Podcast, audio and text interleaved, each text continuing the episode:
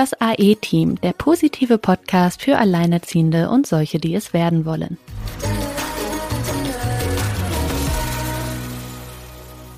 Hallo ihr Lieben und herzlich willkommen zu einer neuen Folge. Wir sind mal wieder nicht alleine in unserem virtuellen Podcast-Studio. Wir haben einen Gast dabei, eigentlich sogar zwei Gäste dabei. Äh, Silke hat nämlich auch noch einen äh, Besuch dabei, aber bei uns ist heute Felix und wir wollen über das Thema sprechen, Unterhalt einklagen ab der Volljährigkeit. Wie sieht das eigentlich aus, wenn sich die Kinder dann plötzlich ähm, ja in der Situation wiederfinden, dass sie sich selbst darum kümmern müssen, an den ihnen zustehenden Unterhalt zu kommen? Silke, äh, der Kontakt kam über dich zustande, deswegen übergebe ich jetzt einfach mal direkt an dich. Ja, hallo auch von mir. Genau, es ist ein sehr, sehr spannendes Thema und ich, ja, ich habe hier eine Schülerpraktikantin heute neben mir, die aber wahrscheinlich nur stilles Mäuschen ist.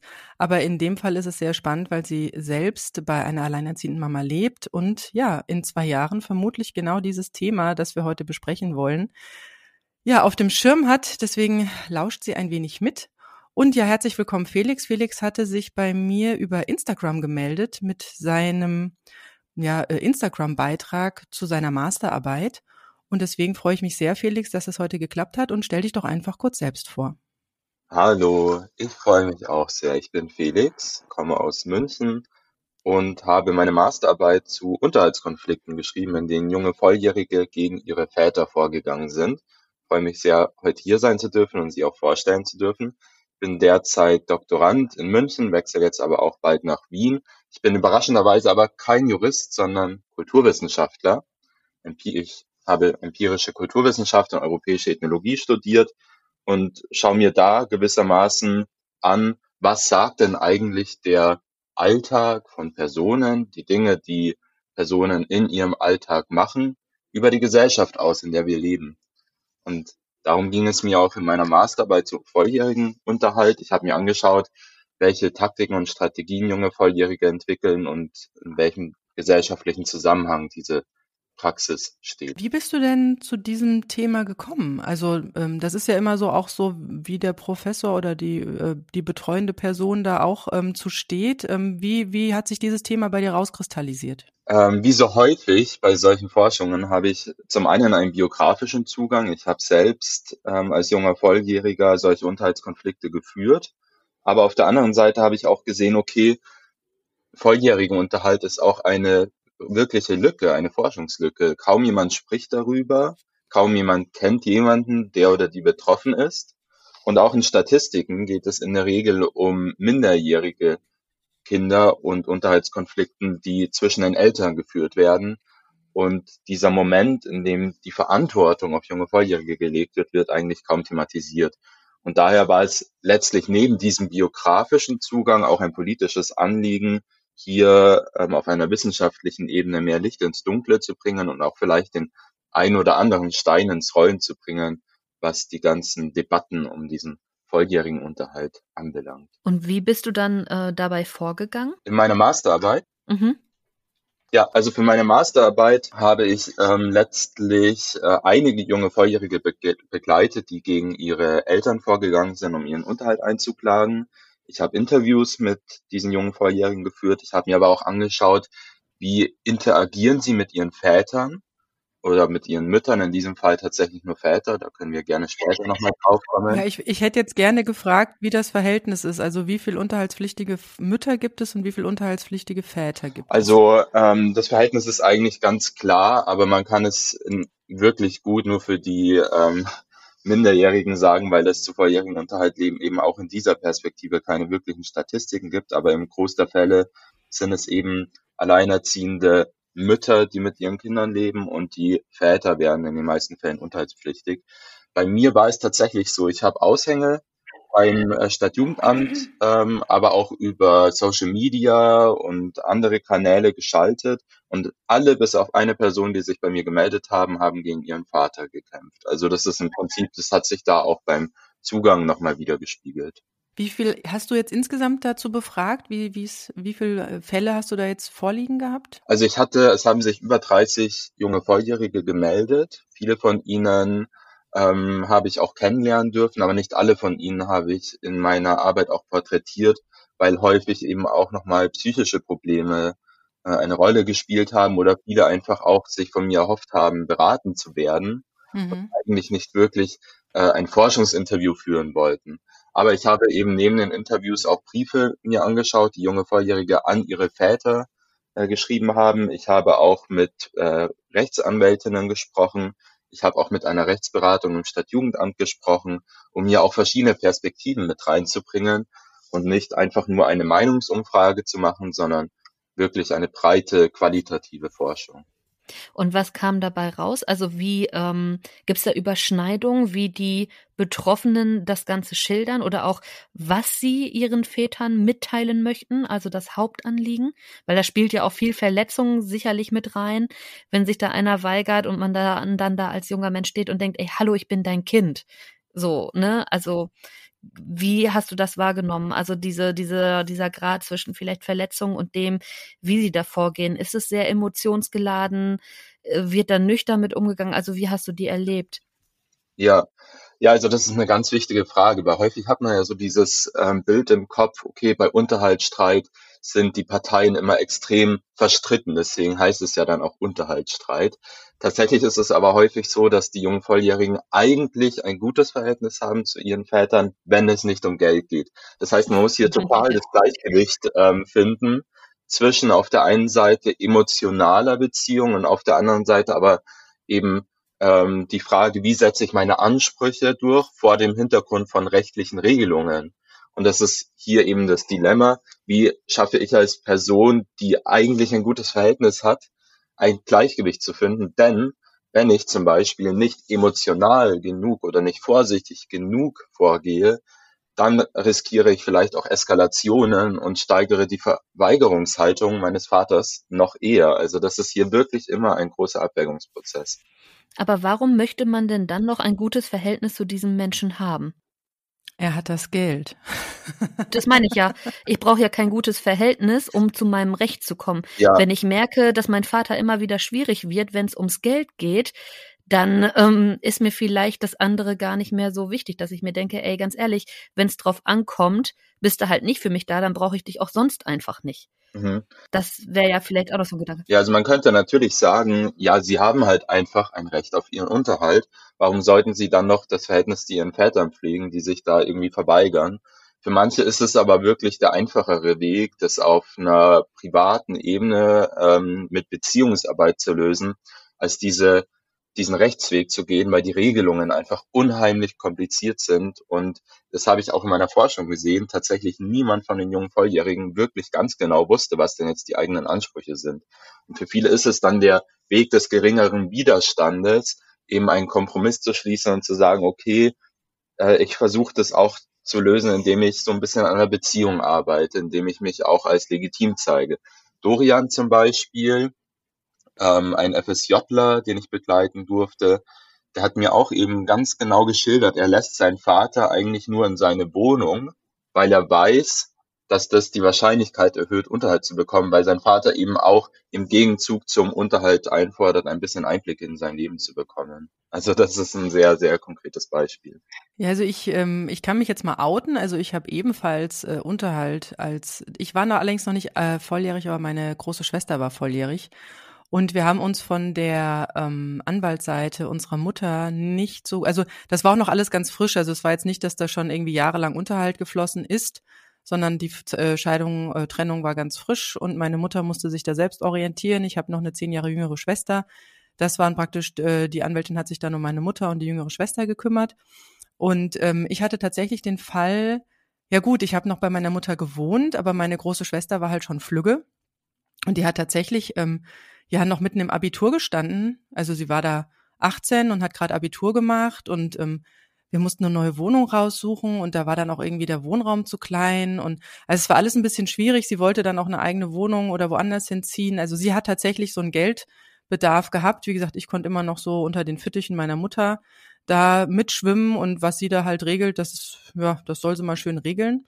Aber ähm, tatsächlich ist da nichts vorwärts gegangen und dann hat meine Schwester es tatsächlich initiiert, dass wir ähm, selbst einen Anwalt nehmen und hatte sich damit auch beschäftigt mit dem Thema und hat mich da mitgezogen. Und ich hatte tatsächlich, wo wir gerade um dieses ähm, persönliche Verhältnis und Emotionen ähm, das ist schon hart. Also ähm, wo meine Schwester da vor mir stand und sagte, wir nehmen jetzt einen eigenen Anwalt und, und verklagen unseren Vater. Oh, da ist mir aber auch mal kurz das Herz in die Hose gerutscht, weil das ist ein Schritt. Das ist ein ganz großer Schritt und es ist auch ein, ähm, eine Verdrehung des Machtverhältnisses, weil du bist ja, wie gesagt, deine Eltern kümmern sich ja oder sollten sich ja theoretisch um dich kümmern und dann drehst du den Spieß um und sagst deinem Vater, wo es lang geht. Ähm, das war tatsächlich, also gut, wir hatten vorher jetzt nicht so das persönliche gute Verhältnis, deswegen ähm, war das für mich eher nicht so der Knackpunkt. Ich hatte eher Angst, dass, dass es mir äh, böse auf die Füße schlägt, wenn ich tatsächlich mit dem Anwalt mein Recht einfordere, ähm, dass es vielleicht etwas sehr Langwieriges wird, weil er dann vielleicht mal zahlt und wieder nicht zahlt oder Unterlagen zurückhält und, und, und, und, und. Ähm, das ist schwierig. Also das ist tatsächlich schwierig. Ja, es ist der Rechtsweg, aber ich finde es auch extrem schwierig, ähm, ja, wie du das gerade auch beschrieben hast, dass da auch wieder, wir hatten jetzt ja schon auch ein paar Updates zu rechtlichen Themen, wieder mal alles irgendwie nicht geregelt, geregelt ist oder nicht geregelt zu sein scheint oder extrem schwierig geregelt ist und sich meistens dann sogar die entsprechenden Fachleute nicht damit auskennen.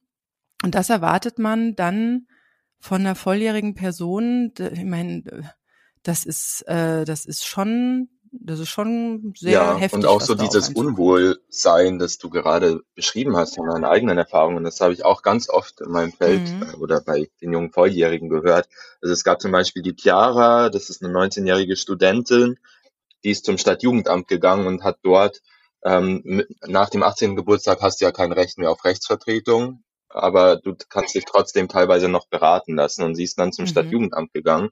Und allein die Tatsache, dass sie dort beim Stadtjugendamt war und sich beraten hat lassen, hat zu einer enormen Eskalation ähm, des Konfliktes mit dem Vater äh, geführt, weil sich der Vater eben von dieser nur vermeintlich neutralen dritten Instanz, dem Jugendamt oder in einem Fall vielleicht den Anwältinnen und Anwälten, einfach auch total gekränkt gefühlt hat. Also könnte man vielleicht auch sagen, von diesem verletzten Ego Mhm. sprechen. Ne? Großes Thema. Und Chiara hatte da auch von Anfang an ein Mhm. ähm, sehr, sehr, sehr, sehr schlechtes Gefühl, als sie dorthin gegangen ist, weil sie eben schon vermutet hatte, dass allein dieser Gang zum Amt, den Konflikt öffentlich zu machen, aus dem privaten Her Raum herauszutragen, eben auch wieder neue Probleme schaffen kann. Mhm.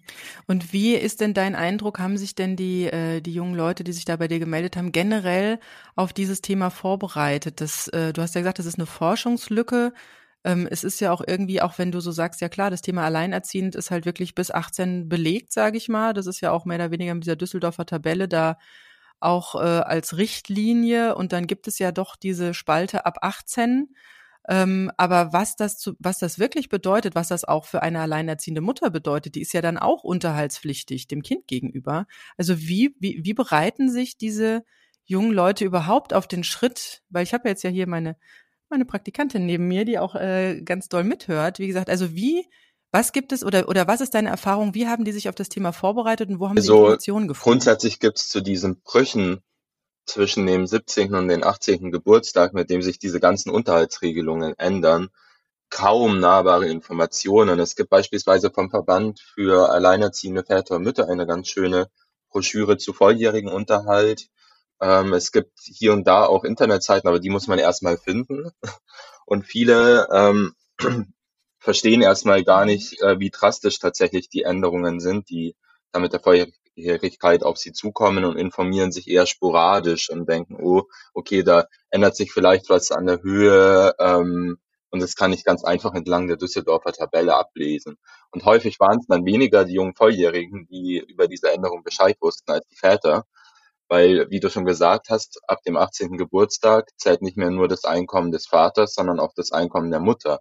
Und da haben natürlich die Väter oder also ich, spiegel jetzt einfach diese, ähm, diese, diese Geschlechterverhältnisse, wie ich sie in meiner Forschung auch hatte, deswegen spreche ich immer von Väter, Mütter. Aber in den meisten Fällen liegt es natürlich auch im Interesse der Väter, dass der Unterhalt neu berechnet wird aufgrund dieser neuen Regelungen. Und dann sind es oft eher die Väter, die auf die jungen Volljährigen zugehen und sagen so, hey, schau, hier hat sich was geändert in den Regeln, wir müssen es jetzt anders machen. Oder sie denken automatisch, mit dem Mhm. 18. Mhm. Geburtstag sind die jungen Volljährigen sowieso Ja, nicht mehr unterhaltsberechtigt. Und spätestens das, und das passiert auch sehr oft, also da wird quasi so diese magische Grenze gesehen am 18. Geburtstag. Und häufig wird auch da dann der Unterhalt einfach eingestellt. Wobei das ja eigentlich ähm, sich so verhält wie auch bei dem Kindergeld. Ne? Ich bin ja so lange Unterhalts, ähm, also habe ja so lange einen Unterhaltsanspruch, meine ich, wie ich auch Kindergeld beziehe, sprich bis zum Ende der Erstausbildung. Ne? Ist das da auch so? Mhm. Ja, aber das ist ein Dilemma. Was mhm. ist denn eigentlich die Erstausbildung? Ne? Also ist das jetzt der Bachelorabschluss? Ja, oder noch oder der Master. der Masterabschluss ja. zum Beispiel? Mhm. Äh, und wie, wie ziehe ich da jetzt eigentlich eine ganz klare Grenze? Kann ich das überhaupt machen? Also das sind so Fragen, die da eine total große Rolle spielen. Und ähm, ja, das zum einen, ähm, dieser Vergleich mit dem Kindergeld stimmt schon, aber er hinkt ein bisschen, weil noch ganz viele andere Faktoren eine Rolle spielen. Zum Beispiel, wie viel eigentlich die Eltern verdienen. Mhm. Also die Frage natürlich, ähm, verdienen meine Eltern genug, um überhaupt Unterhalts, also leistungsfähig zu sein, wie man da so schön sagt. Es gibt die Selbstbehaltsgrenze von 1400 mhm. Euro.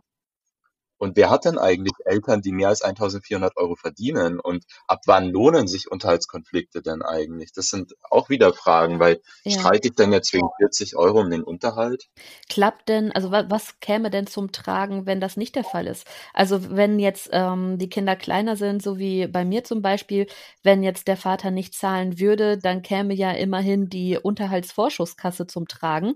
Äh, die gibt's dann ja in dem Sinne nicht mehr. Genau. Ja, ab dem 18. Geburtstag hat man überhaupt kein Recht mehr auf Unterhaltsvorschuss und man verliert mit dem 18. Geburtstag auch das Recht, vertreten zu werden vom Stadtjugendamt. Also äh, vor, vor Gericht beispielsweise. Also man, wer möchte sich dann schon einen Anwalt leisten? Also da. Ja, wobei, da, da greift doch bestimmt auch diese Prozesskostenhilfe oder irgendwas. Also ich kann mich erinnern, dass ich nichts damals, aber es ist auch schon viele Jahre her, für den Anwalt bezahlt habe. Aber das muss man ja. wissen auch wieder. Also das ist Prozess- und Verfahrenskosten. Ach so, dass du meinst, dass man sagt, äh, okay, Anwalt ist teuer, das ist im Kopf drin und deswegen verkneift man sich's, weil man nicht weiß, dass man da eventuell Hilfe bekommt. Ja genau. Hast du das auch so festgestellt, dass die, äh, dass der Schritt zum Anwalt tatsächlich in auch ein finanzieller Faktor war, wovor die, äh, obwohl sie vielleicht nicht wussten, dass sie da Hilfe bekommen und das jetzt nicht so teuer für sie wird oder überhaupt nicht teuer für sie wird? Oder ist, hat, gibt es diese Regelung noch eigentlich schon? Oder es müsste doch auch bei Jugendlichen oder bei 18-Jährigen greifen?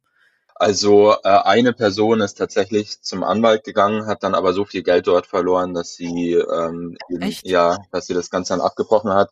Aber sie wusste auch nichts von dieser Möglichkeit, ähm, Unterstützung zu beantragen. Aber das ist eben schon ein großes Dilemma. Wer weiß davon? Aber das ist hart, dass der Anwalt da nicht drauf ja. hinweist. Wenn da so ein 18-jähriges Mädchen oder ja. Junge vor einem sitzt, ja. also das ist ja auch hart. Ja. Geht gar nicht. Und eine andere Person hat vor allem mit dem Anwalt gedroht. Also die hat gesagt, okay, wenn du nicht zahlst, dann gehe ich zum Anwalt. Und das ist schon auch eine, eine Taktik, ne? Druck auszuüben und mhm. äh, die eigenen Ansprüche eher durchzusetzen, weil bei dem Staat oder den Anwälten eine große Macht zugeschrieben wird. Und häufig reicht es dann auch schon zu drohen, was passieren könnte und so Szenarien aufzumachen. Ja. Sag mal, hat denn, äh, also hast du an den ähm, jungen Betroffenen, die du interviewt hast, auch äh, feststellen können, dass diese ganze Streiterei und dieser Schwebezustand gerade beim Übergang da, ähm, weil es ist ja auch einfach der Übergang von der Schule vielleicht ins Studium, also in die gewollte Zukunft, die vielleicht bei dem einen oder anderen auch ein bisschen teurer ist, je nachdem, was halt studiert wird, wohin gezogen werden muss, etc. Ähm, hat das was kaputt gemacht? Hat das ähm, die jungen Leute aufgehalten? Weil aber selbst wenn man es per Gericht macht, es dauert ja extrem lange, bis da Einigungen herbeigeführt werden. Und äh, das ist ja jetzt nicht so, dass ab dem Zeitpunkt, wo dann der junge Mensch vielleicht dieses Geld auch braucht für sein Studium oder eben ja, um halt seine Zukunft zu beginnen, außerhalb der äh, ja, mütterlichen, elterlichen äh, vier Wände. Äh, ist da was kaputt gegangen? Mussten die warten? Mussten die irgendwie erstmal ein Jahr gucken, dass sie irgendwo jobben, weil das finanziell noch nicht geregelt war? Also konntest du da feststellen, was das eigentlich für einen persönlichen Schaden anrichtet, was die Zukunftsplanung angeht? Ja, also es geht natürlich mit einer enorm großen Unsicherheit einher, weil tatsächlich alle der jungen Volljährigen äh, ständig die Angst hatten, dass ähm, das Elternteil jederzeit den Hahn zudrehen könnte. Ne? Ja. Und es war häufig eher so eine On-Off-Beziehung. Also könnte man vielleicht so sagen. Also es gab Phasen, in denen haben die Väter dann bezahlt, es gab Phasen, in denen wurde nichts bezahlt. Und es gab jetzt in meinem äh, Sample, also bei den jungen Volljährigen, die ich begleitet habe, keine riesigen Prozess, ähm, also Gerichtsprozesse. Aber auch das, ähm, eben diese ständige Unsicherheit kommt denn jetzt das Geld oder kommt es nicht, das ist äh, auf jeden Fall ein äh, sehr großer Unsicherheitsfaktor. Und auf der anderen Seite kannst du den auch schlecht abfangen. Denn du darfst ja gar nicht so viel arbeiten. Wenn du zu viel arbeitest, dann verlierst du dein Recht auf Unterhalt. Mhm. Und ähm, oh ja, und, und damit oder oder wie viel, wie viel darf man denn arbeiten? Ja, wie viel darf man denn arbeiten, um das Recht also zu verlieren? Gerne wird eben diese magische 450 Euro Grenze ins Feld geführt, aber die hilft natürlich sehr wenig, fehlenden Unterhalt zu kompensieren. Ja. Und zum anderen ist es eben so, wenn du arbeitest, kann es auch sein, dass sich die Höhe, also dass nicht unbedingt der ganze Anspruch wegfällt, sondern mhm. dass sich die Höhe des Unterhalts, den du bekommen kannst, verändert. Und das ist eigentlich eine ganz komische Sache, weil sich damit auch der Wert deiner Arbeit verändert. Ne? Stell dir vor, du arbeitest mehr und bekommst weniger Unterhalt. also klar, hm. schon, irgendwie macht das auch so ein bisschen Sinn, aber das zeigt halt auch so diese Logik von Unterhalt. Unterhalt soll über Wasser halten nicht mehr und nicht weniger. Im Englischen heißt Unterhalt übrigens Upkeep. Wenn man das im, ähm, ins Deutsche übersetzen würde, wäre das Oberhalt. Und das verweist ja quasi auf diese, diesen Ausdruck, jemanden über Wasser halten. Und dahinter steckt aber auch die Logik, dass man zum Beispiel seine Ausbildung oder sein Studium so schnell abschließen soll wie möglich, weil man eben nicht noch so viel zusätzlich arbeitet, sondern den Unterhalt bekommt und der soll dann auch mhm. reichen. Mhm. Aber soll man sich natürlich, das, also ich wohne in München, ich habe mit ähm, überwiegend Münchnerinnen und Münchnern äh, geforscht und da kann man sich ausmalen, dass das nicht unbedingt dazu reichen würde, ähm, anständig über die Runden zu kommen. Reichen 450 Euro überhaupt für ein Studentenzimmer noch in München? Nein. nee, nee, nee. nee, nee. Also, außer du kommst vielleicht nicht aus München, weil dann kannst du ein Studierendenwohnheim. Andererseits hast du auch da natürlich hohe Lebenshaltungskosten. also es ist ein Dilemma, ja.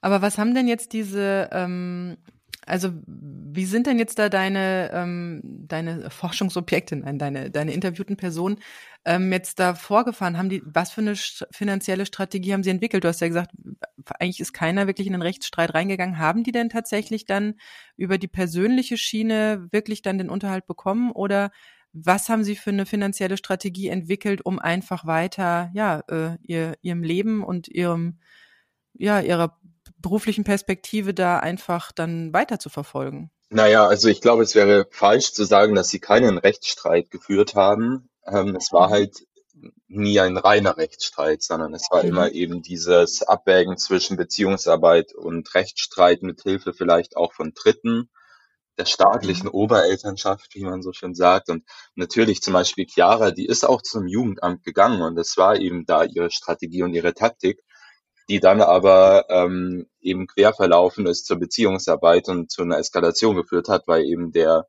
äh, Vater sich so ähm, angegriffen gefühlt hat durch die Tatsache, dass sie zum Jugendamt gegangen ist. Dann hat sie stattdessen danach privat nochmal einen Brief geschrieben und in diesem Brief eben den ganzen Briefkopf auch weggelassen, der äh, ihr vom Stadtjugendamt mitgegeben worden ist, um das Ganze so ein bisschen persönlicher zu machen. Also da ging es auch ganz stark darum, wie formuliere ich eigentlich mein Anliegen aus. Beim Stadtjugendamt hat Chiara zum Beispiel sogenannte unterschriftsreife Schreiben bekommen. Das waren so vorformulierte Schreiben, die sie nur noch ein bisschen anpassen musste und dann an ihren Vater schicken konnte. Da stand quasi so, sehr geehrter Herr XYZ, ich möchte meinen Unterhalt, bla bla, ich habe dieses Recht nach Paragraph XYZ und ich brauche diese Auskünfte. Und ähm, Chiara hat eben Folgendes gemacht. Sie hat den Briefkopf weggelassen. Sie hat hier und da zwischen den Zeilen das Ganze so ein bisschen umformuliert. Sie hat aus ähm, dem Siezen ein Duzen gemacht, um das Ganze so ein bisschen nahbarer zu ähm, gestalten und eben so diese kühle Rationalität, diese kühle Vernunft des Jugendamts als eben Behörde so ein bisschen auch abzuschwächen. Also das war zum Beispiel so eine ähm, eine Strategie, die sie entwickelt hat. Hat's geholfen? Und hat die zum Erfolg, hat die zum Erfolg geführt? Ja, die hat tatsächlich zum Erfolg geführt. Ähm, das hat ähm, dazu geführt, dass eben diese Eskalation, ähm, die ähm, entstanden war, eben aufgrund dieser staatlichen Übermacht dann doch wieder äh, ein bisschen heruntergefahren worden ist und hat zu Erfolg geführt, ja. Welche Strategien waren denn noch erfolgreich? Ja, also es gibt so ganz kleine Stellschrauben, an denen man drehen kann. Viele zum Beispiel haben erlebt, dass ihre Väter einfach auf ihre Briefe nicht geantwortet haben oder gesagt haben so, hm, nee, habe ich nicht bekommen, da war nichts in der Post. Man kann zum Beispiel ein Einschreiben mit Rückschein verschicken. das zertifiziert einem rechtlich, dass das Gegenüber meinen Brief bekommen hat. Und das klingt so banal, aber das ist eben auch ein Mittel, um ein bisschen Druck auszuüben, weil eben dann zum Beispiel auch das Elternteil, das sich verweigert, ganz genau weiß, dass ich als junger Volljähriger weiß, dass er oder sie den Brief bekommen hat. Also sowas wie ein Einschreiben mit Rückschein, das ist auch eine konkrete Strategie, die da entwickelt worden ist. Mhm. Dann die Frage, wo spreche ich über Unterhalt und über welches Medium? Mache ich das schriftlich? Weil dann habe ich das Ganze ja quasi schwarz auf weiß, kann das dokumentieren, alles, was zwischen meinem Gegenüber und mir passiert ist, kann ich nachweisen. Ich kann es belegen, weil ich habe es einfach schwarz auf weiß. Oder mache ich es am Telefon. Das hat zum Beispiel die Chiara am Anfang versucht und dann äh, ist es eben dazu, passier äh, dazu gekommen, dass man sich regelmäßig angebrüllt und angeschrien hat. Oder Dorian hat sich zum Beispiel mit seinem Vater im Restaurant getroffen, um dort öffentlich quasi wie zwei Geschäftspartner miteinander zu verhandeln am Essenstisch im Restaurant und eben nicht im privaten Raum. Ja, da konnte keiner schreien. Ne? Ja. Und wer hat das Essen bezahlt? Ja, das weiß ich nicht. Das äh, hätte ich mal fragen müssen. Das wäre sehr ich, spannend, ja. Mhm. Aber ich könnte mir vorstellen, dass es der Vater war, weil wie in allen Fällen äh, tatsächlich da die Väter auch sehr, sehr gut verdient haben. Sonst hätten sich die mhm. Unterhaltskonflikte mhm. auch gar nicht gelohnt, muss man auch sagen. Mhm.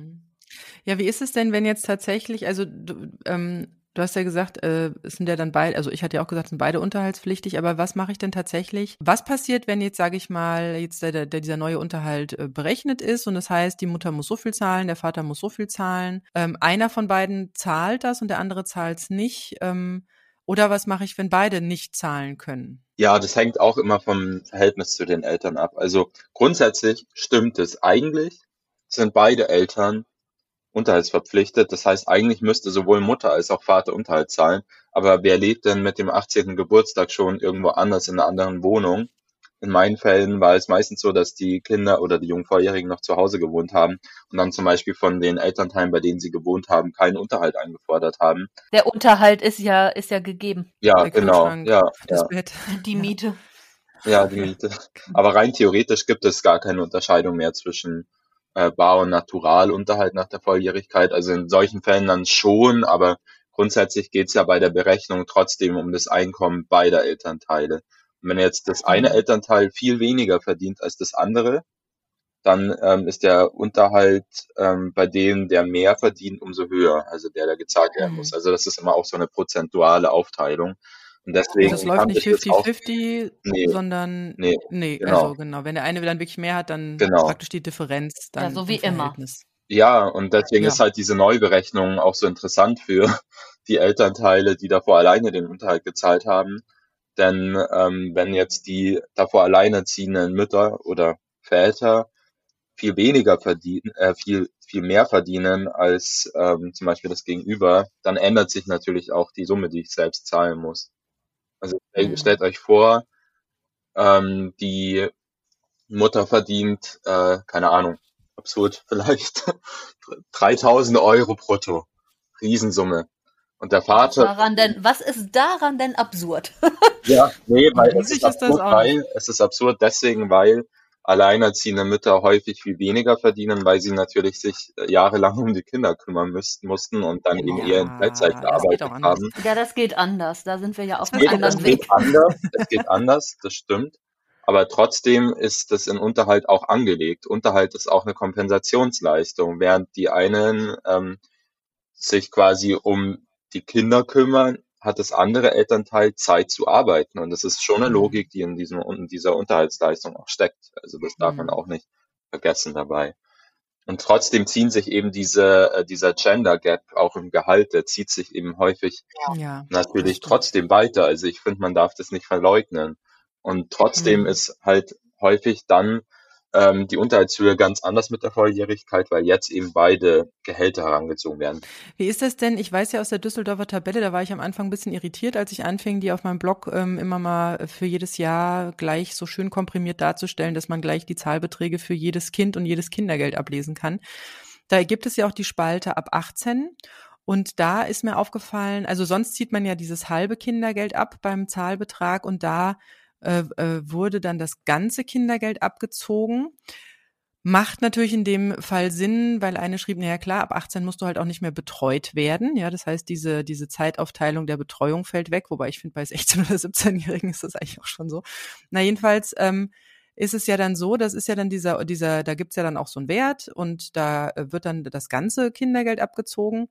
Und da kommt dann dieser Zahlbetrag raus. Wie ist das denn jetzt mit dem Kindergeld geregelt? Kriegt das dann immer noch das Elternteil oder kann das Kind das Kindergeld dann direkt auf sein Konto bekommen von der Familienkasse? Mhm. Weißt du das? Also ich weiß, dass es, ähm, wenn man es nicht anders irgendwie will, immer noch das Elternteil bekommt. Und da hat, und das war tatsächlich so, Kindergeld hat auch in den ganzen Gesprächen, die ich geführt habe, eigentlich kaum eine Rolle gespielt, interessanterweise. Also da hat irgendwie niemand so wirklich drüber geredet. Aber mhm. ähm, Genau. Also, weißt du warum oder war das einfach zu geringfügig oder? Nee, das ist halt einfach, einfach weiter über das Konto der Eltern gelaufen und hat für die jetzt nicht so eine große Rolle gespielt.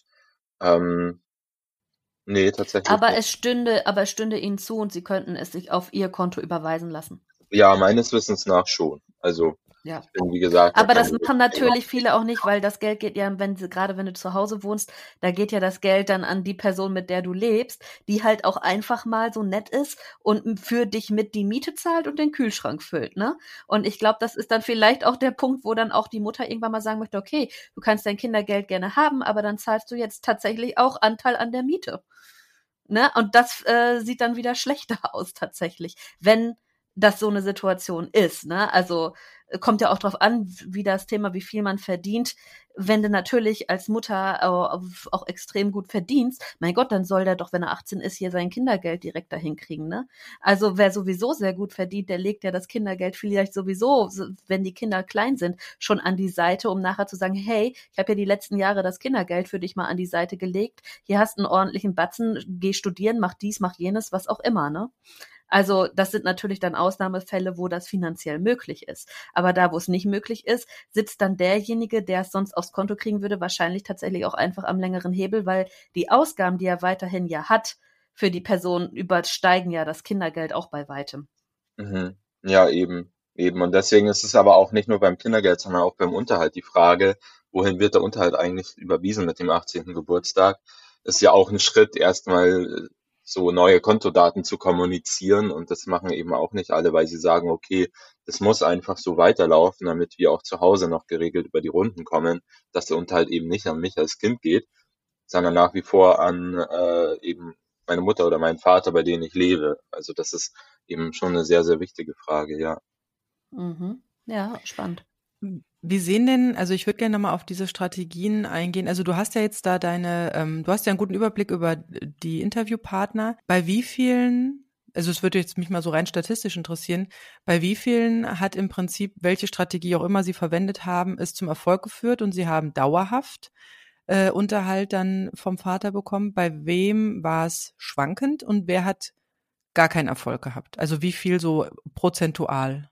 Das ist äh, eine schwierige Frage, die ich eigentlich auch gar nicht beantworten kann, weil okay. ich ähm, ja weniger auf so einer quantitativen Zahlenebene das Ganze überblickt habe, sondern eher den Fokus auf so den Alltag und die Lebenswelten von wenigen gelegt habe. Und ich habe zwar 30 Personen äh, kennengelernt, das stimmt, aber tatsächlich ähm, viele davon gar nicht dann in meine Forschung mit aufgenommen, weil ich mhm. sonst einfach auch so private oder psychische Grenzen überschritten hätte. Und ich habe mhm. in meiner Arbeit vor allem drei junge Volljährige porträtiert, auf jeweils über 20 Seiten, weil das natürlich auch für andere, die überlegen, ob sie einen Rechtsstreit eingehen können oder möchten, ein, ein, ähm, ein Identifikationspunkt ist. Also sie haben da auch eine Person, die sie kennenlernen und sehen, wie sie eigentlich da ähm, sich durchhangeln.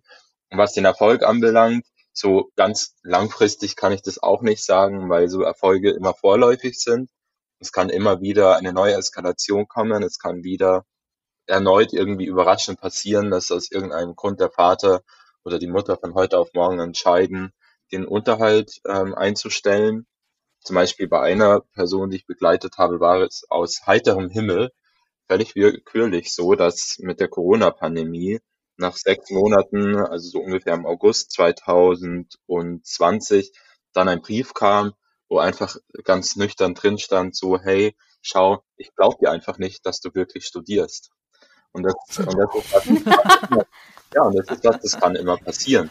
Aber und es ist natürlich ja. auch abhängig davon, dass es ähm, halt irgendwie funktioniert, dass der Unterhalt kommt. Aber du kannst nie so ganz in den Kopf deines Gegenübers reinschauen. und äh, mhm. ganz berechenbar ist es auch nicht. Und deswegen ist auch so ein bisschen die Frage, okay, warum muss denn Unterhalt auch immer zwischen den jungen Volljährigen und den Elternteilen selbst geregelt werden? Und warum gibt es nicht so eine, so eine Sicherheit zum Beispiel vom Staat? Also, dass der Unterhalt wirklich in jedem Monat am ersten einfach da ist. Also das, das fragt man sich, das fragt man sich ja grundsätzlich. Das fragt man sich ja auch, wenn äh, Frauen da in der Schwangerschaft allein gelassen werden, wo klar ist, die können mit dem Säugling nicht direkt wieder arbeiten gehen. Da fragt man sich auch, warum gibt es da keine Überbrückungshilfe, bis so ein Prozess dann durch ist? Ne? Also es gibt es gibt's ja alles nicht. In ganz vulnerablen Situationen gibt es in diesem Staat einfach nichts, was hilft. Ja, also in der Familienforschung spricht man auch gerne vom Subsidiaritätsprinzip. Das meint so viel wie, die Konflikte sollen zuerst in der Familie gelöst werden, erst zwischen den Menschen, zwischen Vater, Sohn, Mutter, Tochter, Vater, Tochter und so weiter und so fort. Und wenn ja, das da ist man ja aber auch dann schnell mit durch, ne? Genau, aber wenn das gar nicht funktioniert, wenn da alle Stricke reißen, erst dann greift die sogenannte oberstaatliche Elternschaft quasi als, als Schirm und und greift da ein oder unterstützt. Aber eben auch diese Unterstützung wird mit der Volljährigkeit extrem zurückgefahren und es findet eine große Verantwortungsverlagerung auf die Einzelpersonen noch, ja. noch stärker als vorher statt. Willkommen in der Privatautonomie, ja. ja wobei ich würde hier gerne nochmal, weil du sagst, ähm, das soll erstmal in der Familie geregelt werden, so als sei das irgendwie so ein kleiner äh, autarker äh, Nischenbereich, aber das ist ja alles gar nicht autark, sondern wir sind da ja gesellschaftlichen Strömungen unterlegen. Und ähm, du hast ja jetzt auch vorhin kurz gesagt, dass Väter, wo auch immer der Glaube herkommt, äh, der Meinung sind, mit 18 ist Schluss mit lustig und da wird gar nichts mehr gezahlt. Das sind ja irgendwelche Dogmen, gesellschaftlichen Dogmen, die da irgendwo rumkräuchen und fleuchen, die natürlich Einfluss auf das Familienleben auch haben. Also da sind, gibt's doch noch ganz andere Stellschrauben, an denen man so Dinge regeln könnte. Mhm. Naja, gut, also wie man so gesellschaftliche Dogmen beeinflussen kann, das ist natürlich eine ganz, ganz große Frage. Ähm, die Frage ist ja, warum sind die, also wir als Alleinerziehende, wir haben ja ganz oft so mit vielen Vorurteilen zu kämpfen, die tatsächlich auch medial ähm, gerne verbreitet werden. Oder auch wenn man auch die Politik hört, dann sind das immer mal so 10 Euro oder mal ein Antrag auf 50 Euro und das ist immer so eine Mangelwirtschaft. Ja? Und das prägt natürlich dann auch so ein Selbstwert. Oder dass wir, äh, ja, wie du auch jetzt auch schon selber sagtest, dass man äh, schon als Alleinerziehende kaum 3000 Euro verdient. Die Frage ist ja, wo verdiene ich die? Also verdiene ich die, weil ich irgendwie 20 oder 40 oder 60 Stunden die Woche irgendwo hin muss für 10 Euro die Stunde?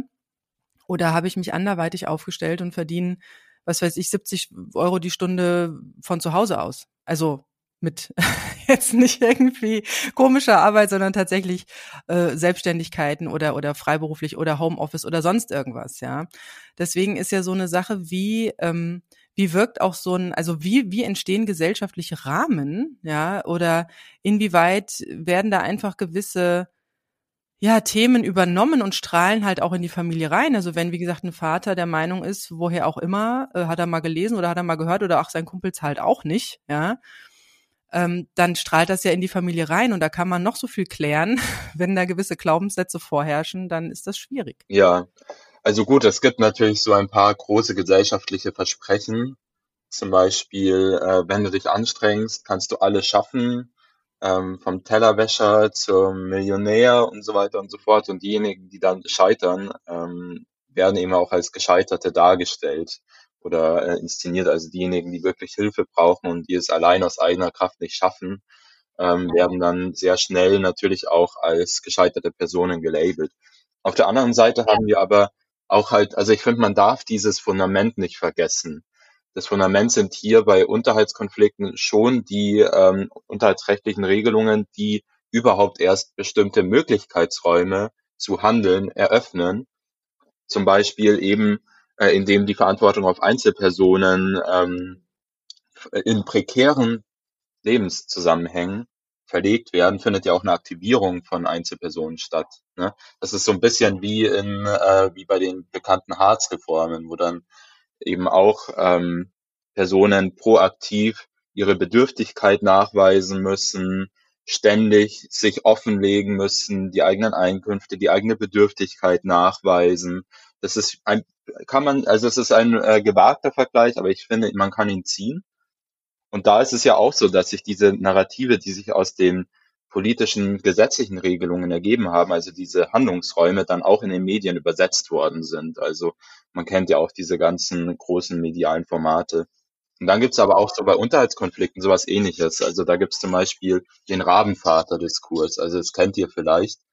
Äh, es gibt diesen ganz bekannten Rabenvater Detlef Bräunig, der dann ständig in allen möglichen ähm, Medien auftaucht, Sat1 Frühstücksfernsehen, RTL und so weiter und so fort, wo dann irgendwie ganz groß äh, gelabelt wird, so Rabenvater schafft es, sich äh, seiner Unterhaltspflicht zu entziehen.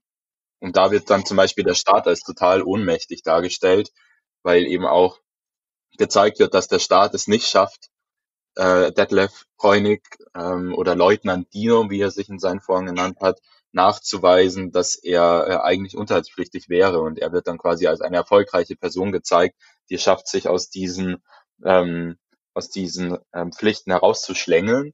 Und das motiviert dann natürlich und, auch. Und an der Stelle muss ich mal ja, das, das motiviert. Und genau das ist dieses mediale Vorbild, weil nämlich hier muss ich mal kurz einhaken, als ich mit gut Alleinerziehen gestartet bin und habe ich ja tatsächlich versucht, so ähm, auch, ja, so aus meinem Leben, aber auch so ein bisschen mit ganz viel Selbstreflexion versucht, gute Wege für Mütter und auch alleinerziehende Väter zu finden oder halt auch von mir aus erstmal so zu leben und dann zu schauen, ob das halt irgendwie tragfähig ist und ähm, war total begeistert, als ich alternative Wege und Lösungen gefunden habe für sehr, sehr viele Probleme, ja, die ähm, einfach auch gesellschaftlich geprägt sind, so wie auch du musst unbedingt in die Vollzeitarbeit und dein Kind am besten mit eins schon in die Kita geben, vielleicht schon vorher zu einer Tagesmutter, damit du dann irgendwie ein bisschen Rente kriegst. Das ist ja auch so eine Prägung.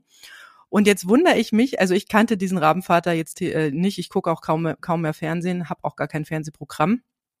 Und sowas kommt zum Sat 1 Frühstücksfernsehen, aber ich mit meinem Thema, dass so viel Frauen und auch Männern in sehr schwierigen Situationen wirklich auch helfen würden mit neuen Strategien und Lösungen. Ich wurde von sämtlichen großen Medien abgeblitzt.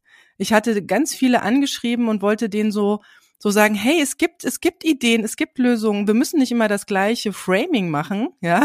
Also das ist jetzt wirklich sehr spannend, dass sowas medial große Bühne kriegt und richtig gute Ideen völlig unter den Teppich gekehrt werden. Ist spannend, weil, weil immer, weil immer, wenn, wenn ein Sat 1 oder ein RTL oder wie sie alle heißen, sogar ZDF sich bei mir gemeldet haben, dann hieß es immer nur, ja, wir wollen eine Reportage machen über das Elend, ich sag's jetzt mal Elend, von, von Alleinerziehenden, natürlich meistens Mütter, und wir suchen, ach Gott, was die alles gesucht haben. Die haben äh, äh eine alleinerziehende Mutter gesucht, die sich noch nicht mal eine Schultüte für ihren, für ihren Erstklässler leisten kann und all so Geschichten, weißt du, das, das wird über Frauen im Fernsehen verbreitet und die Väter kriegen so ein Format. Das ist schon hart. Also ja, das ist total hart. Aber das äh, Gleiche hast du ja gesehen bei unserer Nominierung. Der Podcast war ja nominiert für den LFM Audiopreis.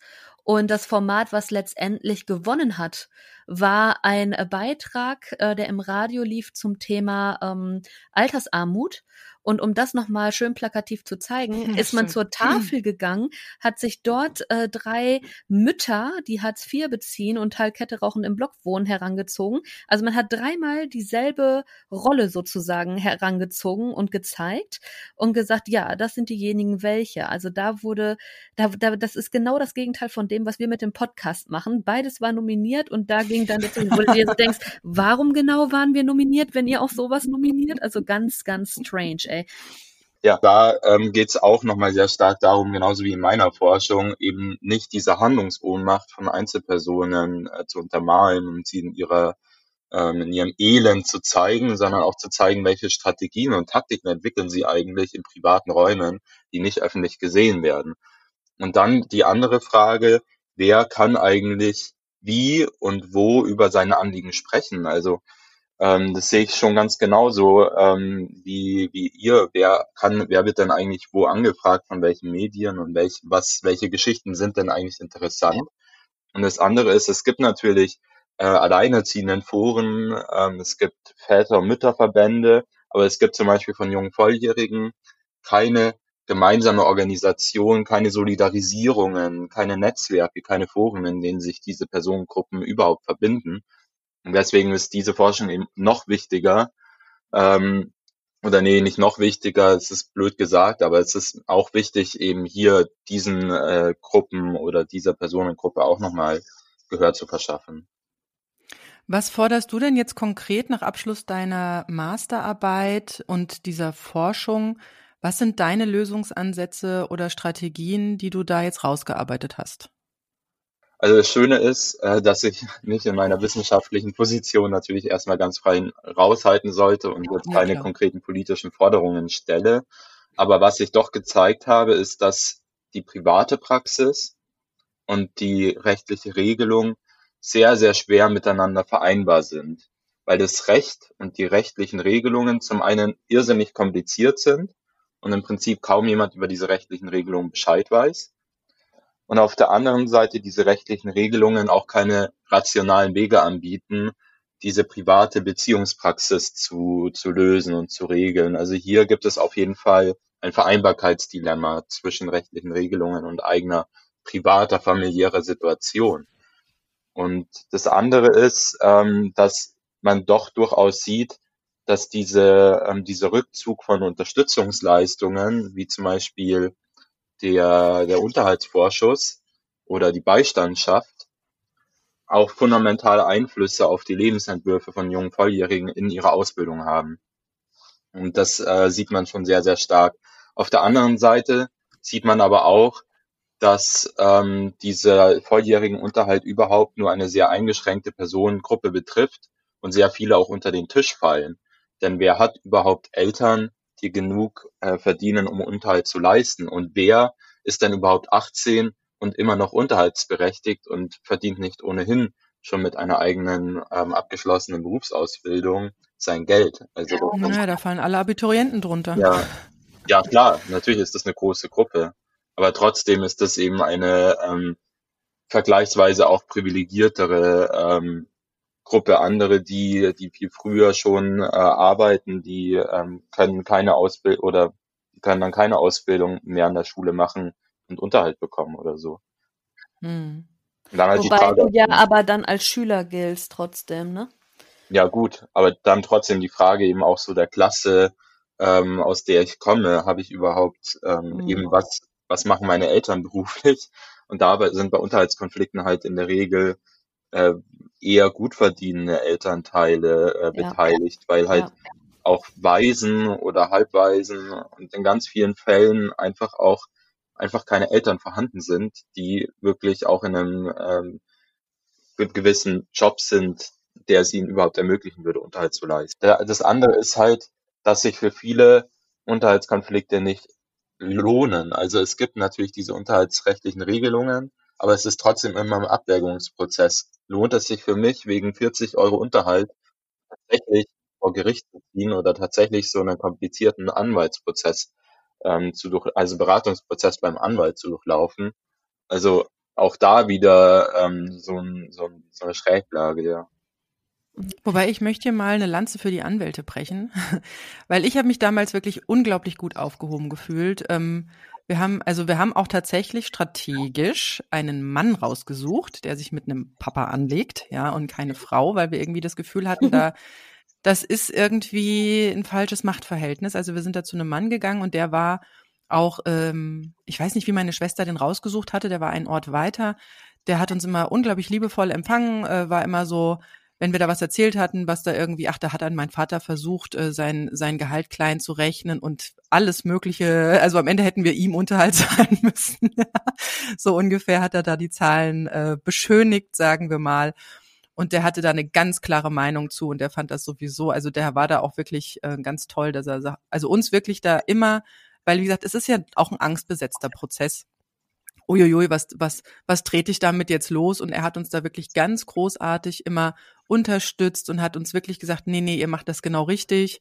Und tatsächlich, wir haben auch keinen, also ich habe nichts bezahlt, äh, ich glaube, meine Schwester hatte auch nichts bezahlt. Der hat uns wirklich wunderbar beraten, hat da wunderbar, äh, auch wirklich auf schnellste Art und Weise war das Ding durch, äh, hat er wirklich auch irgendwie es geschafft, bei meinem Vater die Unterlagen richtig abzuholen. Und äh, während der Prozess zwischen meiner Mutter und meinem Vater noch lief und ewig sich hinschleppte und er immer wieder was vertuschte, waren wir praktisch schon äh, durch mit der Sache.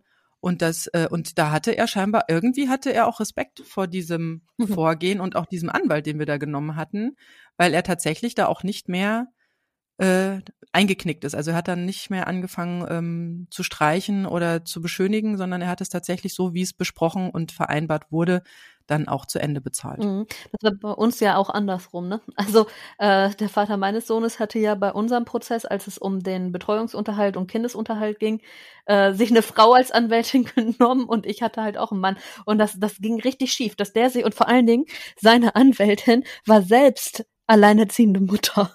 Also das ist so richtig dämlich. Er mal eine schlechte Wahl Meine. Güte, da packst dich auch an den Kopf und fragst sich so, boah, alles klar. Ähm, weil ich noch fragen wollte, Felix, du hattest gesagt, ein paar sind aus deiner Forschung da jetzt rausgefallen, so äh, aus psychologischen Gründen. Da würde mich jetzt noch interessieren, was ist denn äh, mit aus psychologischen Gründen da gemeint und hängt das in Zusammenhang mit dem, was sie da durchmachen? Ja, also es gab ähm, ein Paar, die ähm, eben gemeint haben, dass sie sich in Therapie begeben haben, weil sie ähm, diese durchaus schon länger andauernden Konflikte, also die eine war zum Beispiel 21, also da hat es dann auch schon drei Jahre gedauert, weil sie das einfach nicht mehr ertragen haben. Und mhm. das war so ein Moment, in dem ich als Forschender dann nicht auch noch da ins Spiel kommen wollte und über Emotionen und, und Verletzbarkeit ähm, sprechen möchte, ohne zu, helfen zu können. Ne? Dann gab es auch junge Volljährige, die über Gewalterfahrungen in ihrer Kindheit gesprochen haben. Ähm, und jetzt quasi äh, irgendwie versuchen, den Unterhalt einzuklagen, obwohl sie wirklich auf Brechen und Biegen sich eigentlich gar nicht mit der Thematik beschäftigen möchten, weil sie dem Ganzen eigentlich auch keinen Platz in ihrem Leben geben möchten. Und so Interviews, die dauern wirklich auch drei bis vier Stunden, das müsst ihr euch vorstellen, und zwar auch immer wieder. Und das ist dann auch etwas, das was natürlich auch mit meinen InterviewpartnerInnen macht und da wollte ich mich dann ähm, lieber zurückhalten. Das andere ist, dass sich viele von mir Beratung erhofft haben oder Hilfe erhofft haben und das kann ich auch nachvollziehen, denn es gibt, also die meisten kennen niemanden, der auch jung volljährig ist und Unterhaltskonflikte führt oder geführt hat. Und wenn dann mal jemand kommt wie ich, der einen Aushang macht und ähm, eben nach Leuten sucht, die das betrifft, dann freuen sich vielleicht manche oder hoffen manche auch, eine Person zu finden, mit der sie sich einfach austauschen können.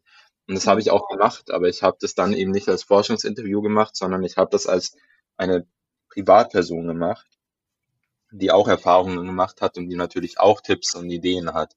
Und deswegen, also ich wollte auch überhaupt gar kein Plädoyer gegen einen Anwaltsbesuch oder so hier in den Raum werfen. Ganz im Gegenteil, es gibt ganz tolle Beratungsstellen, beispielsweise in München auch das Jugendinformationszentrum, in dem AnwältInnen ehrenamtlich beraten.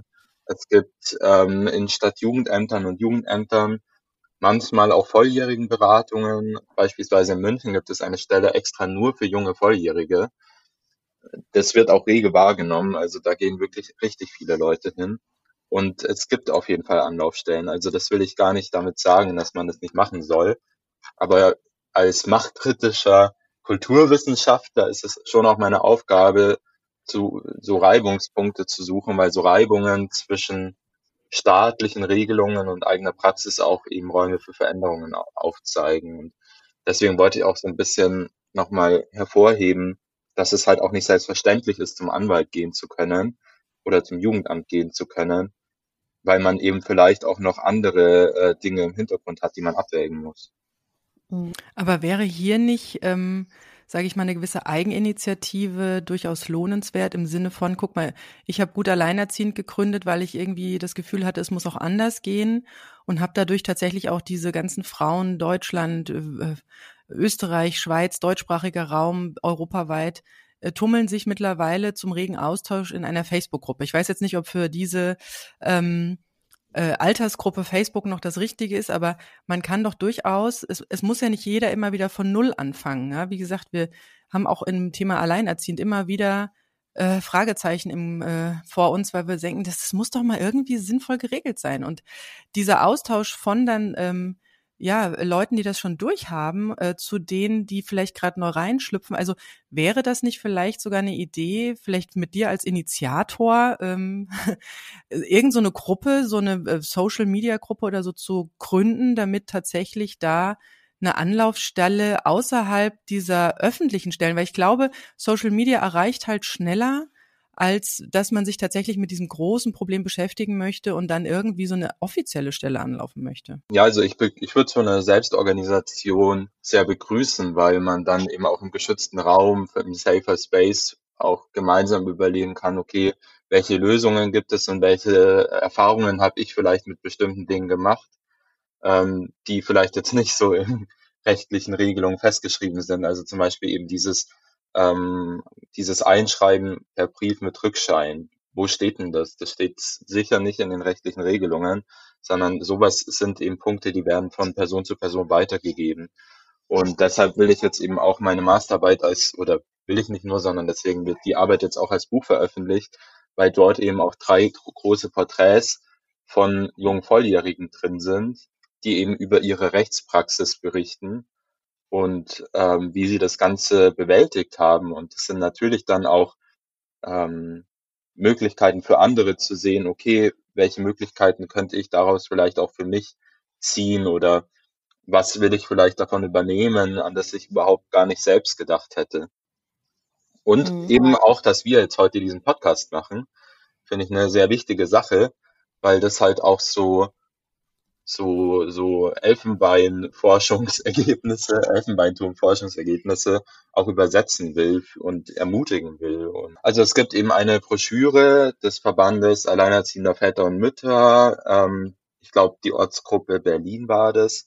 Ähm, die Broschüre heißt ähm, Endlich voll, oder hier habe ich sie, 18 Jahre, jetzt geht's los, Information für Alleinerziehende. Ja, genau, jetzt geht's los. oh. Ja, das klingt so nach einem Abenteuer, ne? Das klingt nach so, so was Schönem. Ja, ja. 18 Jahre. Ja, genau, genau. Ja, ja. Es kann aber auch genau anders. Ja, Vollgas in die Scheiße. Ja, und auf der Broschüre, das ist ein bisschen witzig, auf der Broschüre ist tatsächlich eine junge Volljährige abgebildet, die aus dem Flugzeug springt und oh, in einem Fallschirmsprung mutig ins Abenteuer stürzt und oben oh rechts unter oh dem äh, Logo des den Grafiker würde ich gerne mal sprechen. Ja, unter dem Logo des Verbandes steht Abenteuer Wirklichkeit. Also äh, es wird da schon auch als etwas versinnbildlicht, denn dass man sich mutig stürzen sollte. Naja, jetzt fallt ihr, nee, das ist das Bild von jetzt fallt ihr aus allen Wolken. Oder aus allen Rastern. Ja, oder das. Das kann natürlich auch sein, ja. Ähm, äh, Felix, du hast gesagt, dass deine Masterarbeit tatsächlich es in Buchform geschafft hat. Ich weiß, als du mir deinen Beitrag bei Insta rübergeschickt hattest, dass, es, dass du noch in der, in der Finanzierungsphase warst. Das heißt, du hast es geschafft. Ja, ich habe es geschafft und zwar ähm, mit der Unterstützung von zwei Verbänden, nämlich dem Verein zum Abbau von Bildungsbarrieren der ähm, hier natürlich auch Interesse hat, solche Themen voranzubringen und dann der Münchner Vereinigung für Volkskunde und eben über viele Freundinnen, ähm, die mich dabei unterstützt haben. Und jetzt im März ist es endlich soweit und mein Buch kommt raus mit dem Titel Um den Unterhalt kämpfen. Junge Volljährige im Rechtsstreit gegen ihre Väter im UZ Verlag. Und ich kann da auch voll gerne äh, auf Anfrage Soli-Exemplare weitergeben, die dann nicht ganz so viel kosten, ähm, wie wenn man sie jetzt beim Verlag kauft, weil ich die eh so ein bisschen günstiger auch selbst abnehmen musste. Und, äh, das heißt, du bist so ganz offiziell über den Verlag dann überall erhältlich? Nee, nicht überall. Also es, leider nicht. Also jetzt nicht bei Google oder in den großen Verlagshäusern. Na gut, aber du wirst eine ISBN haben, Arbeit, oder? Aber also es ist eine wissenschaftliche, eine ethnografische, okay. qualitative Arbeit. Aber mhm. äh, ich bin ja auch zum Beispiel jetzt heute hier, um das Ganze nochmal anders zu übersetzen. Und wir arbeiten auch gerade an verschiedenen Möglichkeiten, so wissenschaftliche Erkenntnisse auch zu übersetzen. Aber so mit meiner Studie will ich eben auch politisch Gestaltende erreichen, weil ich glaube nicht, dass es nur reicht, an so einer Ebene von Einzelpersonen anzusetzen. Also klar ist es wichtig, welche Strategien und welche Taktiken man entwickelt, aber letztlich fordere zum Beispiel einfach diese ethnografische Studie, die ich da habe, auch an den Strukturen zu arbeiten und über die Strukturen nachzudenken. Und das kann man mit so einer wissenschaftlichen Arbeit natürlich auch ganz gut vielleicht machen, äh, Impulse zu liefern, weil man dann auch als äh, eine bestimmte oder aus einer bestimmten Perspektive gelesen wird, wenn man jetzt das Ganze nochmal anders aufbereitet. Wunderbar. Ich würde sagen, ja, Felix, äh, vielen Dank, dass du ähm, ja, uns da diese Einblicke gegeben hast. Ich ähm, hoffe, dass äh, gerade dann auch die äh, Literatur dazu einigen da nochmal helfen wird. Und ähm, ja, ich, wir hoffen alle, dass sich da einiges dran ändert. Also da gibt es so einige Punkte, die sich da definitiv politisch ändern dürfen und müssen und sollten. Und ähm, ja, von meiner Seite erstmal vielen Dank, dass du bei uns warst. Ja, auch von mir vielen Dank. Hast du vielleicht noch letzt, letzte Worte für die Hörer? ja, die Frage ist, wer sind dann eigentlich meine Hörerinnen und Hörer? Ähm, wenn ihr. Ja, auf jeden Fall alleinerziehende Mütter und Väter, die Kinder haben, die auch irgendwann volljährig werden. Genau, und das denke ich mir. Das denke ich mir. Genau deswegen würde ich mir wünschen, dass ihr, wenn ihr Kinder habt, die Kinder frühzeitig aufklärt über Änderungen in diesen rechtlichen Regelungen. Denn die Volljährigkeit kommt hoffentlich bei allen. Und ähm, damit werden sich auch bestimmte Dinge ändern im Leben. Und daran kommt ihr nicht vorbei. Und es ist eine total äh, unschöne Sache und überrumpelt sehr viele Leute, weil sie gar nicht damit rechnen, dass sich mit dem 18. Geburtstag so viel ändert. Und deswegen rate ich dazu, sich frühzeitig zu informieren und frühzeitig auch an Dinge zu denken, wie zum Beispiel die Neuberechnung des Unterhalts, das frühzeitig anzugehen, damit man keine Durchstrecke erleben muss nach dem 18. Geburtstag, vielleicht aber auch den ähm, anderen Elternteil darauf aufmerksam machen, dass nach dem 18. Geburtstag noch Unterhalt gezahlt werden muss, weil wirklich erstaunlich viele Eltern wirklich davon ausgehen, dass mit dem 18. Geburtstag dann auch der Unterhalt vorbei ist, also dass es keine Rolle mehr spielt. Das heißt, frühzeitig informieren, Informationen einholen, andere aufmerksam machen und sensibilisieren. Das wäre mein Wunsch. Ähm, und das würde ich gerne allen Hörer, Hörerinnen und Hörer mit auf den Weg geben. Ja, wunderbar. Dann bedanke ich mich auch bei dir und wünsche euch allen ja noch eine gute Zeit. Macht's gut. Tschüss. Ciao. Tschüss. Das war das AE-Team, der positive Podcast für Alleinerziehende und solche, die es werden wollen, mit Sina Wollgramm und Silke Wildner.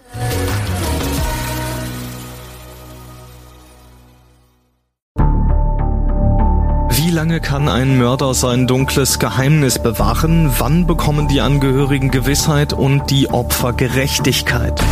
Jedes Jahr werden bei der Polizei rund 100.000 Menschen als vermisst gemeldet. Drei Prozent davon, also 3000 Menschen, bleiben länger als ein Jahr verschwunden. Einige werden nie wieder gesehen.